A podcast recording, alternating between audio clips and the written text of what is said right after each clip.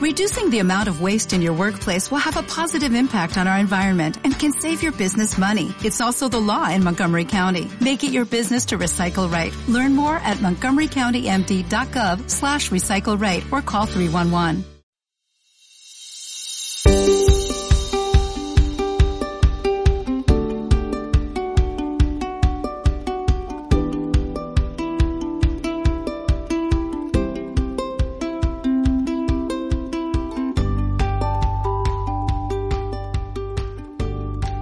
Hola, a todos, bienvenidos a Cuñaba, bienvenidos a este primer episodio que realmente es como la quinta vez que, que grabé por problemas técnicos que continuamos teniendo con este episodio específicamente. Ojalá que todo esto se haya solucionado a medida que, que aprendo todo este sistema, este sistema, de podcasting.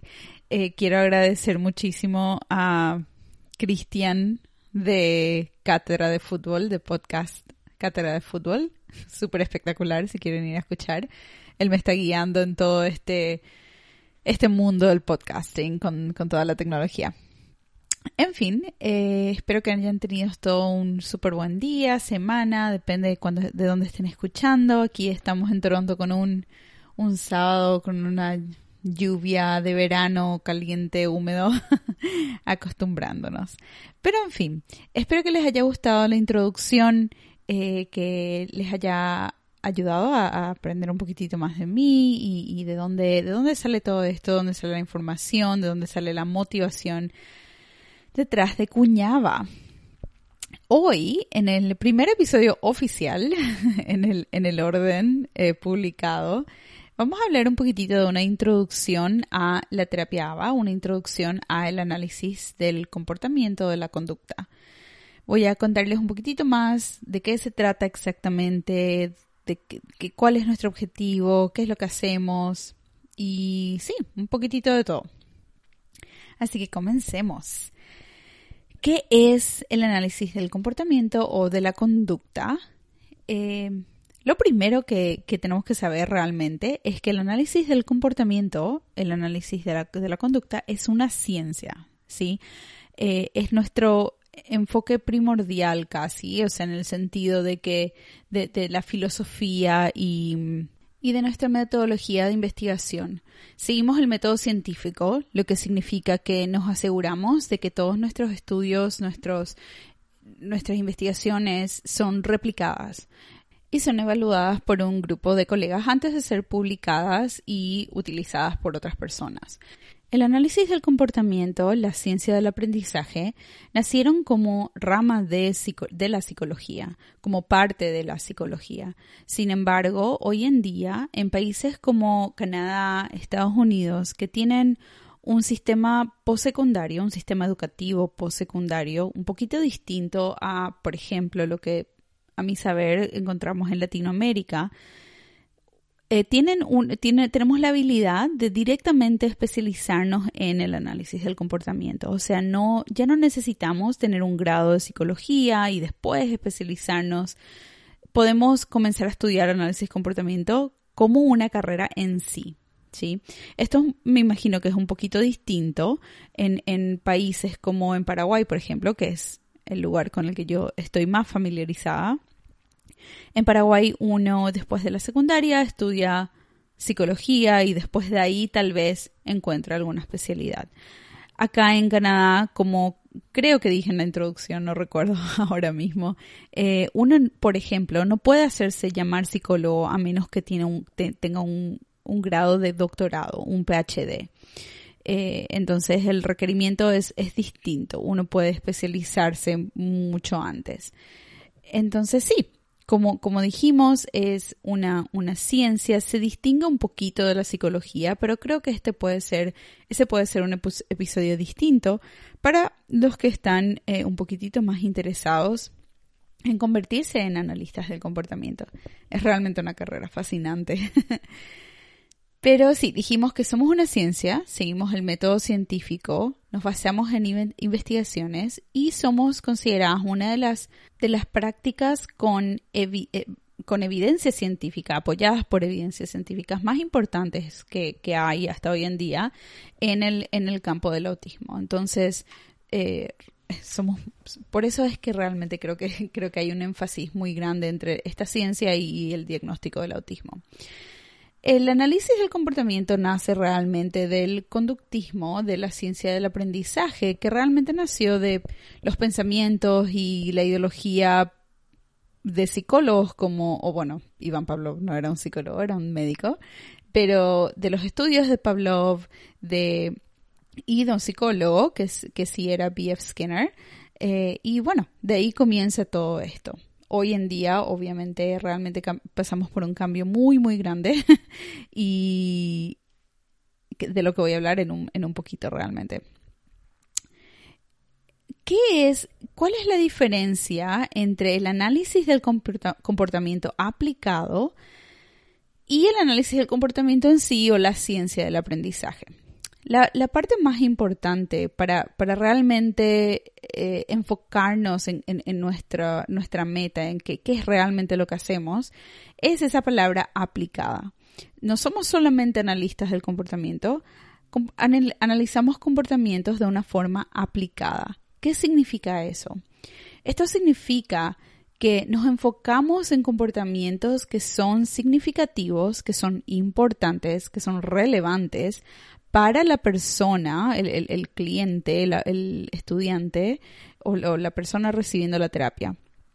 Para estos, los comportamientos con los que tratamos tienen que ser significativos para esta persona, para la familia, para la comunidad o la sociedad en sí. Entonces, ese, es un, poquito un mito que creo que la gente tiene, ¿verdad? Que creo que se tiene con los, con los psicólogos también, que, ah, no, vas a cambiar mi comportamiento o vas a controlar lo que hago, lo que pienso, lo que digo. Eh, la verdad es que sí, tenemos la posibilidad, tenemos el poder para hacer eso y, es una responsabilidad muy grande que no siempre se utilizó de la mejor manera, digámosle. Eh, el análisis del comportamiento tiene, una, tiene implicaciones en, muchísimas áreas de los seres humanos, pero sí, en, el análisis del comportamiento aplicado, nos enfocamos en comportamientos, en cambiar comportamientos y conductas que son importantes para cada persona. O sea, si es que hay un comportamiento que alguien en mi sociedad dice, mm, no deberías estar haciendo eso o no, o no me gusta, tenemos que cambiar esto en vos, si es que realmente es algo que no es importante para esa para, para el individuo, eh, no tenemos ninguna necesidad o no, no deberíamos intentar cambiarlo, ¿verdad? Eso, eso va dictado por nuestra ética, por nuestra, nuestra práctica ética eh, y por nuestros valores como ciencia. Pero obviamente es algo que eh, siempre es una conversación importante de tener, siempre, entre, entre profesionales, con las familias que servimos, con los clientes que servimos. Es algo que, que tenemos que tener muy presente para asegurarnos que estamos haciendo el trabajo más, el mejor trabajo que podemos. Nos enfocamos en este tipo de ciencias nos enfocamos en cómo el ambiente y la persona o el ambiente, el ambiente y el comportamiento de la persona interactúan, ¿sí? O sea, investigamos cómo es, qué es lo que pasa en el ambiente justo antes o justo después de que una persona se comporte de alguna manera, de que una persona haga algo. E investigamos cómo son estas relaciones, ¿Qué está pasando en el ambiente que ayuda a que ese comportamiento se mantenga ocurriendo todo el tiempo? ¿sí? E investigamos qué es lo que estamos, qué es lo que estamos eh, ganando con cada comportamiento, por decirlo de una manera simple. Entonces estamos siempre observando, preguntándonos qué es lo que está pasando. Es un poquitito de trabajo de detective. Eh, recolectamos datos, esa es un, una, una parte muy importante de lo que hacemos.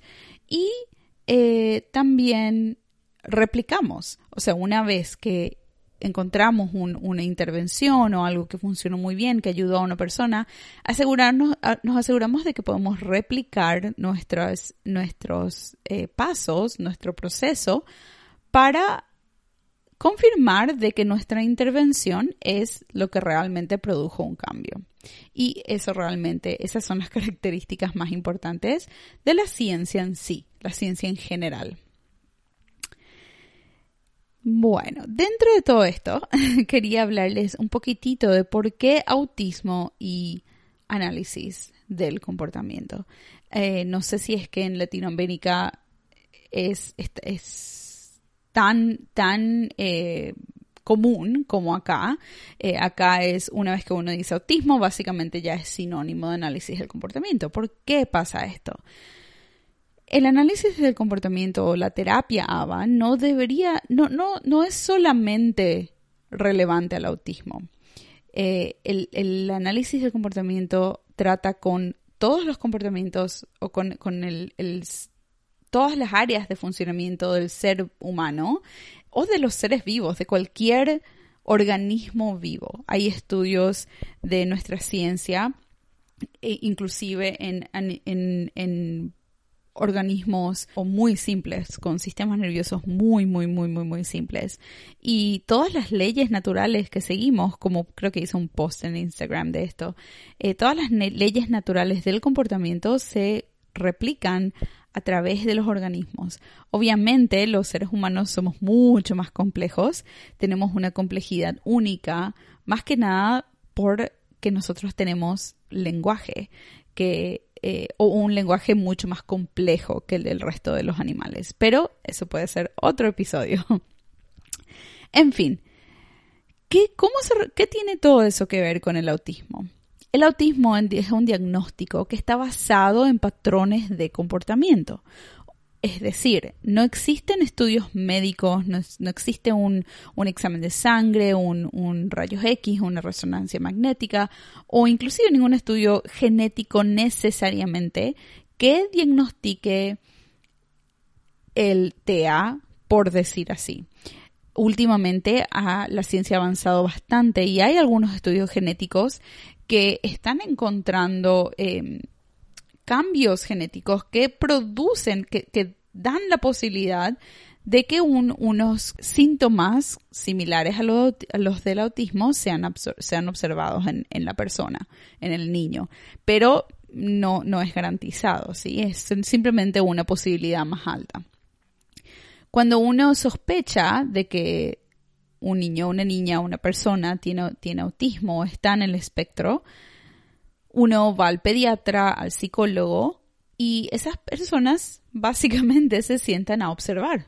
Es lo que hacen. Hacen entrevistas a los padres, a los maestros, a las personas que se encuentran alrededor de este niño o niña y se sientan a observar, a hacer preguntas. Todo el, el diagnóstico del autismo está hecho 100% basado en observaciones de comportamientos. Entonces, eh, lo que hoy en día sabemos es que la terapia más efectiva es agarrar esos comportamientos, cada uno, uno por uno, esos síntomas, y trabajar con ellos para mejorarlos hasta que llega un punto que, la persona puede funcionar eh, y, acceder a todas las, todas las cosas que, que más valoran en la vida. Entonces, sí, el análisis del comportamiento y el autismo van de, la mano eh, porque realmente se complementan. Eh, se complementan muy, muy bien y, es una terapia muy efectiva.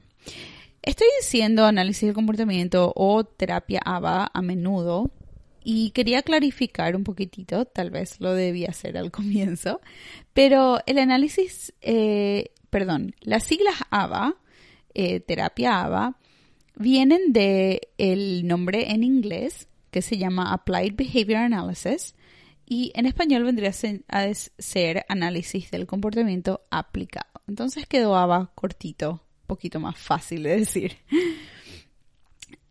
Lo otro que quería eh, tomarme, quería asegurarme de decir, quería asegurarme de, no olvidarme en este episodio, es quería hablar un poquitito de un movimiento no, es un movimiento tanto realmente, sino una dirección en la que la ciencia está, está cambiando actualmente, pero eh, es lo que hoy en día llamamos ABA progresivo, ¿sí? O sería un análisis del comportamiento, una, una terapia progresiva, en el sentido de que en la, en la antigüedad digo, digo, pero realmente no es tanto la antigüedad. Eh, el enfoque de nuestra ciencia era muchísimo más en el, en el tratamiento de comportamientos severos, de comportamientos muy serios, muy extremos, y realmente todo el, enfoque era en reducir estos comportamientos, sea como sea. Y, por supuesto, como es el caso de muchas otras ciencias, em, no siempre se siguieron los pasos adecuados, no siempre se practicó de forma ética, no siempre se tuvo en primera plana eh, la compasión y la humanidad de los terapeutas y de los clientes a los que estábamos sirviendo. Eso, en ese entonces llamamos, llamábamos a nuestra ciencia modificación del comportamiento y eso es algo que ya no existe. Bueno, existe, pero ya no es utilizada. Nuestra ciencia es muchísimo más joven que eh, otras, especialmente en el servicio de la salud, como la medicina, la medicina eh, del de oeste, la psicología, que son ciencias muy, muy, muy antiguas. Ya tienen unos, unas décadas y, siglos eh, bajo, su, bajo su cinturón, ¿verdad? De experiencia. Entonces, eh, tuvieron ya mucha más oportunidad de, de estar en un, en un lugar o en un momento en el que pueden enfocarse en prácticas muchísimo más modernas, muchísimo más... Em, hay, hay muchísima más investigación informando la práctica, ¿sí? Nosotros somos una, una ciencia muy joven, muy, muy joven. Para darles un ejemplo un poquito, eh, Iván Pavlov, que fue uno de los primeros realmente en hacer observaciones relevantes a, lo que nosotros hacemos hoy en día, eh, realmente practicaba hasta los 1900, que dentro, de, dentro del mundo de la ciencia es, es bastante reciente, ¿verdad? Él fue el que primerito hizo, la, hizo las primeras observaciones, pero realmente Skinner, que fue el que profundizó la investigación para crear un sistema un poquito más organizado, realmente practicaba hasta los eh, o sea, falleció en 1990, era un profesor en Harvard en, los, en 1958, para darles un ejemplo, mi papá nació en ese año. o sea, realmente es en, el eh, gran, eh, en, la gran imagen de, de la ciencia es muy reciente. Entonces, nuestros años oscuros, como la psicología tiene años oscuros, la medicina del oeste tiene años oscuros, ciertamente. Nuestros años oscuros son bastante recientes y mucha gente que pasó por las por atrocidades realmente para que para que decir de otra forma todavía están vivas y todavía pueden informar nuestra práctica. Dentro de todo esto, o sea, es, verdad, no, no, no es bueno, no, no, no se puede decir que nada de esto es bueno, pero lo que sí podemos hacer es, aprender de esta práctica y todavía estamos aprendiendo, todavía estamos escuchando cómo podemos hacer mejor, cómo podemos mejorar para asegurarnos de que usamos una ciencia tan poderosa como el poder cambiar el comportamiento de alguien más, el poder cambiar la identidad, la personalidad de alguien más. Es, una cosa grande, es una responsabilidad muy grande y realmente tenemos que comprender muy bien y aprender muy bien de nuestro pasado para, para asegurarnos de que usamos nuestra ciencia para cosas buenas, para ayudar a los demás, para ayudar a todos a llegar a su máximo potencial. Y ponemos la compasión y la humanidad en, el, en la primera plana que nos aseguramos de que cuando elegimos una intervención, de cuando diseñamos un programa para enseñar a un niño o una niña o a cualquier persona realmente, que lo hacemos realmente identificando comportamientos que son socialmente relevantes, importantes y que son desde un punto de compasivo, desde un punto de respeto hacia quién es la otra persona, ¿verdad? Y no imponer nuestras ideas de quién la otra persona debería ser. Ese creo que es un pensamiento muy poderoso y lo voy a repetir. Cuando diseñamos nuestro programa terapéutico o cuando elegimos las metas, cuando elegimos cuáles son los comportamientos que debemos cambiar, inclusive son conversaciones que debemos tener con familias. Eh, en términos de, tenemos que considerar, perdón, quién es esa otra persona y cómo nos mantenemos, eh, nos mantenemos honestos y, honramos la identidad de esa otra persona, ¿sí? De nuestro paciente, de nuestro cliente. Em, nuestra y nos aseguramos de que realmente estamos cambiando comportamientos que solamente van a ayudar, por comportamientos que ellos quieren cambiar. Em, no, no algo que imponemos, ¿sí? No, no es un deseo, no es una decisión que nosotros imponemos los demás, lo que hace un poquito distinto a la, a la medicina eh, del oeste, ¿verdad? En el sentido de que eh, nos podemos hacer una recomendación, pero realmente al final del día la persona es la que decide. Entonces sí, quería asegurarme, hay, hay muchas cosas, lastimosamente hay, muchas cosas, hay mucha desinformación, muchos mitos, eh, especialmente hoy en día con la tecnología, con el Internet, con, los medios sociales, cuando la información, cuando mucha información está muy fácilmente eh, disponible para todo el mundo, es muy difícil distinguir realmente cuál es información eh, errónea y cuál es información correcta. Y para mí realmente el crimen más grande detrás de eso es que muchas personas que realmente pueden ser beneficiadas de, este tipo de terapias elegirían no recibirlas. Eh, lastimosamente nosotros sí tenemos muchos, muchos clientes, muchos niños, jóvenes, adolescentes que, que pasan por momentos muy difíciles eh, y todo es simplemente porque no, no, no han aprendido las habilidades que necesitan y, y, se hacen daño, hacen daño a los demás y no pueden participar de, no pueden, no pueden funcionar en su comunidad, no pueden participar de sus familias y esto les impide vivir una vida eh, exitosa, vivir una vida feliz, ¿verdad?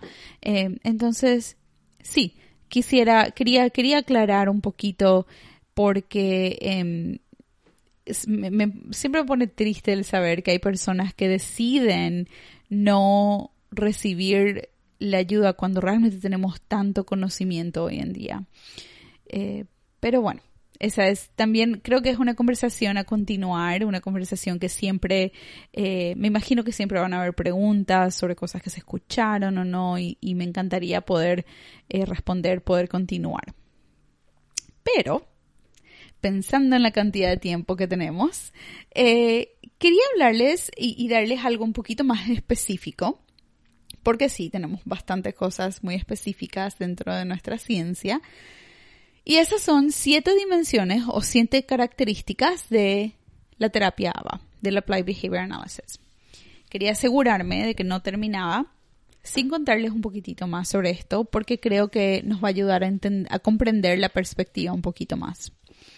Entonces, comenzamos. Siete dimensiones o siete características de el Applied Behavior Analysis o análisis del comportamiento.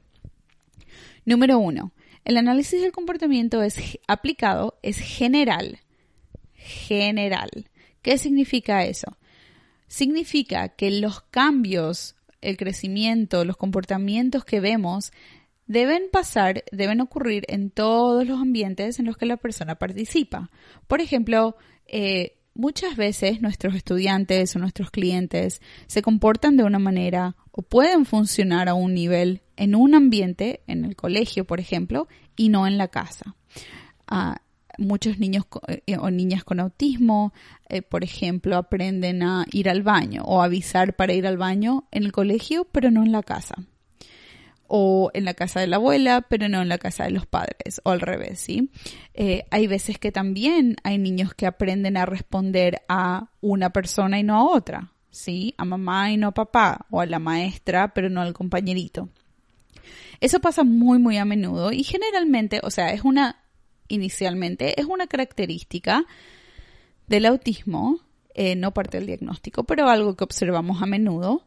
Y eh, también es señal de un programa inefectivo. O sea, si es que no estamos viendo cambios en todos los ambientes, significa que no hicimos buen, buen ABA, buen, buena terapia Entonces, somos generales. Queremos asegurarnos de que todos los comportamientos que observamos ocurren en todos los ambientes. Más de uno, definitivamente. Número dos, somos nuestra ciencia efectiva. ¿Qué significa eso? Significa que funciona. Por definición funciona. Si es que no funciona, no estamos haciendo terapia ABA. Eh, y esto ocurre porque, gracias a nuestra recolección de datos, gracias a nuestro, nuestro monitoreo, replicación, evaluación constante, inmediata, estamos, estamos siempre monitoreando. El instante que algo no funciona, el instante en que algo cambia de una forma que no queremos, estamos ya evaluando, ya cambiando algo en, en nuestra forma de enseñar, ¿sí? Entonces, de por sí, la ciencia del aprendizaje, la terapia ABA es efectiva. Número tres, es tecnológica. Significa que siempre podemos describir todos nuestros procesos, todos nuestros, nuestros procedimientos, todas nuestras intervenciones. Podemos explicarlas y describirlas con mucho detalle, con, con gran detalle. Esto nos ayuda a comprender, a tener un buen entendimiento de ¿Qué, es lo que funcionó? ¿Qué es lo que está pasando en este proceso? ¿Cuál, es el problema y cómo lo ayudamos, cómo lo, arreglamos? Y también nos ayuda en el, en el sentido de la investigación, porque podemos replicar, como estaba diciendo al comienzo, podemos replicar nuestros, nuestros, nuestros, nuestras observaciones, nuestras intervenciones y así confirmar de que, de que nuestra, evaluación es, es correcta, ¿sí? Podemos eh, agregar al, a la ciencia. Entonces dijimos hasta ahora que somos generales, los comportamientos ocurren en muchos lugares, efectivos, estamos evaluando si es que nuestras intervenciones funcionan o no todo el tiempo. Somos tecnológicos, describimos nuestros procesos con gran detalle. Número cuatro, somos aplicados. Eso es lo que ya mencionamos un poquitito, un poquitito eh, hace unos minutos. Esto significa que trabajamos solamente con conductas que son significativas, con conductas que son importantes, eh, que son eh, relevantes para cada persona, para cada familia, ¿sí? Esto nos ayuda, por ejemplo, a identificar metas correctamente. A, menudo tenemos padres, o no padres necesariamente, o maestros, o gente que nos pide que enseñemos a un niño o una niña con autismo a, leer y a escribir y a sumar y restar, pero esta persona todavía no puede ir al baño independientemente o no puede eh, pedir agua cuando quiera cuando tenga sed. Entonces, realmente el hecho de que somos aplicados nos ayuda a identificar metas con, mayor em, precisión y, con, y, asegurarnos de que eh, ayudamos, ayudamos realmente a esa persona. Número 5. Número 5. Sabemos que somos conceptualmente sistemáticos. Eh, como estaba diciendo hace rato, somos una ciencia, nos enfocamos en utilizar conceptos y herramientas que han sido estudiadas muy extensivamente realmente. Em, entonces, todas nuestras intervenciones están guiadas, eh, están conducidas por la investigación empíricamente validada.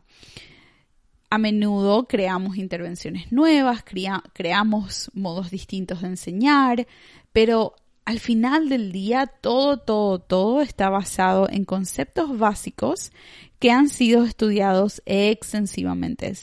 extensivamente.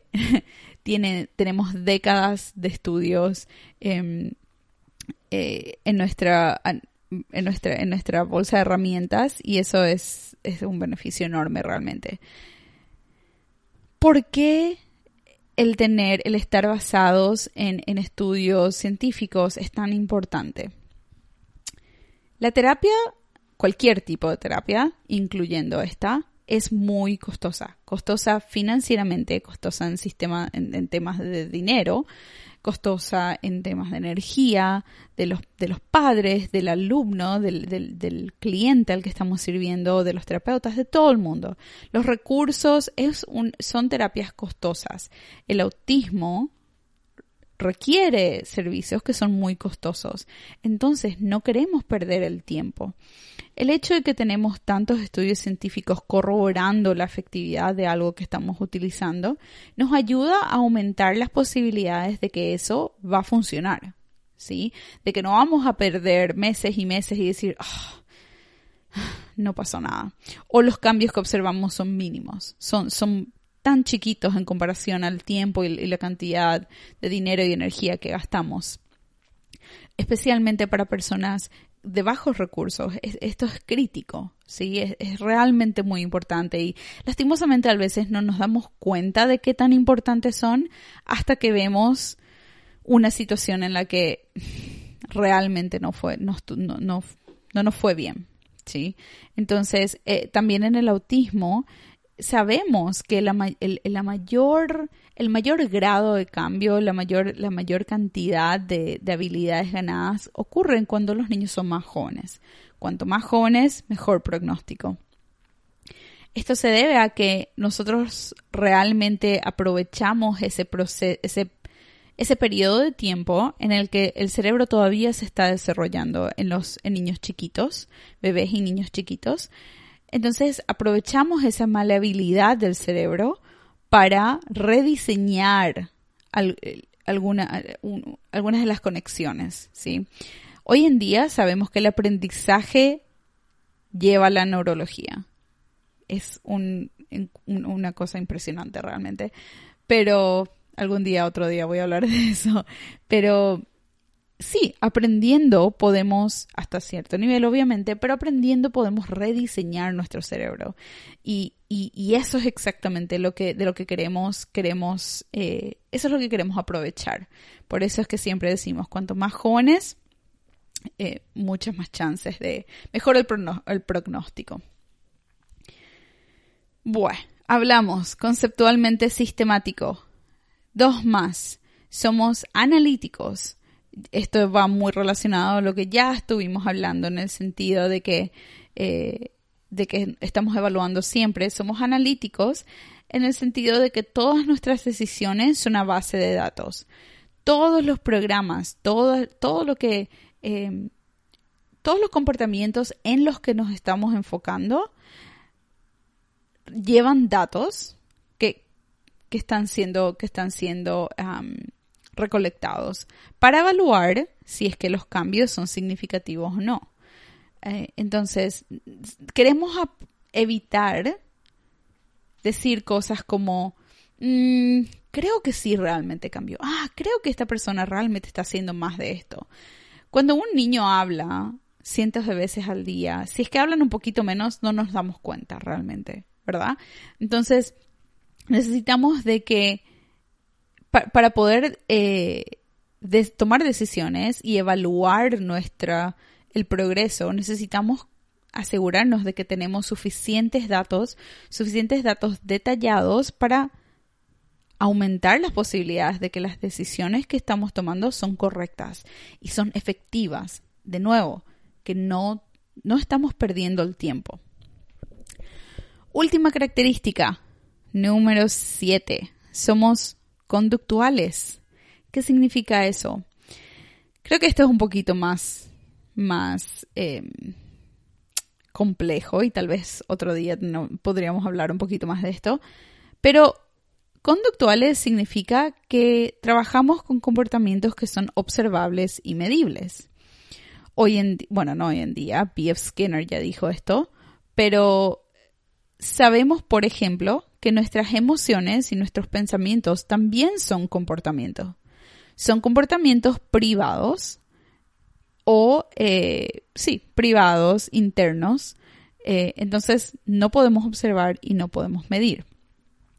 Hasta hace mucho tiempo, ah, perdón, hasta hace poco tiempo, no teníamos forma o no teníamos un sistema. Sabíamos que están ahí los pensamientos y los, y los sentimientos, las emociones, pero no, no teníamos un buen sistema de medirlos, de evaluarlos, de trabajar con ellos.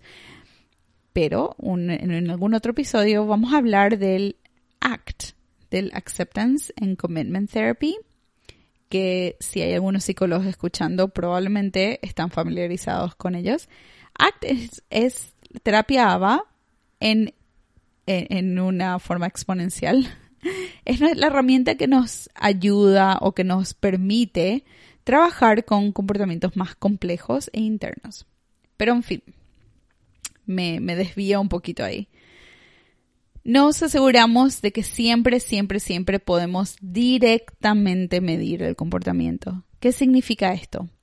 La psicología depende exclusivamente en lo que el cliente dice, ¿sí? en los reportes de la otra persona, que obviamente tiene un valor muy grande. Para nada quiero decir que, que esto no es incorrecto, pero obviamente siempre hay algún bias, algún, algún diferentes motivos por el cual el cliente no, no, no nos está dando la, la, información más precisa o más correcta, ¿sí? El, el, enfocarnos solamente en comportamientos que nosotros podemos observar nos ayuda muchísimo más en nuestra credibilidad y en nuestra efectividad. Por ejemplo, yo no puedo medir el hambre de una persona. ¿sí? No puedo, no puedo ver hambre, hambre en sí, ¿sí? No puedo ver el hambre, no puedo escuchar el hambre, no puedo sentir o no, no, no puedo realmente a través de mis sentidos detectar el hambre en otra persona. Pero sí puedo observar eh, tal vez que no se mueven tan rápido, un poco de letargía, no, no, se, no se mueven tan rápido como antes, no están tan alerta, tal vez no están tal vez un niño en el colegio no está respondiendo las preguntas como, como lo hace normalmente, tal vez eh, la persona pide levanta la mano y dice, ah, tengo hambre, puedo comer algo, la persona eh, se levanta y busca algo en la heladera o busca algo en el, en el, no sé, en la cocina, todas estas son señales de que alguien tiene hambre. Por supuesto, algunas de ellas son muy obvias, pero esto es lo que vamos a estar midiendo, ¿sí? Esto es en lo que nosotros nos enfocamos. Es simplemente una perspectiva un poquito distinta. En fin, siete características que nombramos bien rapidito. Somos generales, somos efectivos, somos tecnológicos, aplicados, conceptualmente sistemáticos, somos analíticos y somos conductuales. Siete características del análisis del comportamiento. Y bueno, esto fue, creo que es todo lo que todo lo que teníamos para hoy, sí, revisando acá un poquito. Es eh, sé que mucha información y eh, estoy súper contenta y súper emocionada de poder finalmente empezar esto y contarles y elaborar en algunos de estos pensamientos y contarles un poquito más a medida que pasan los episodios.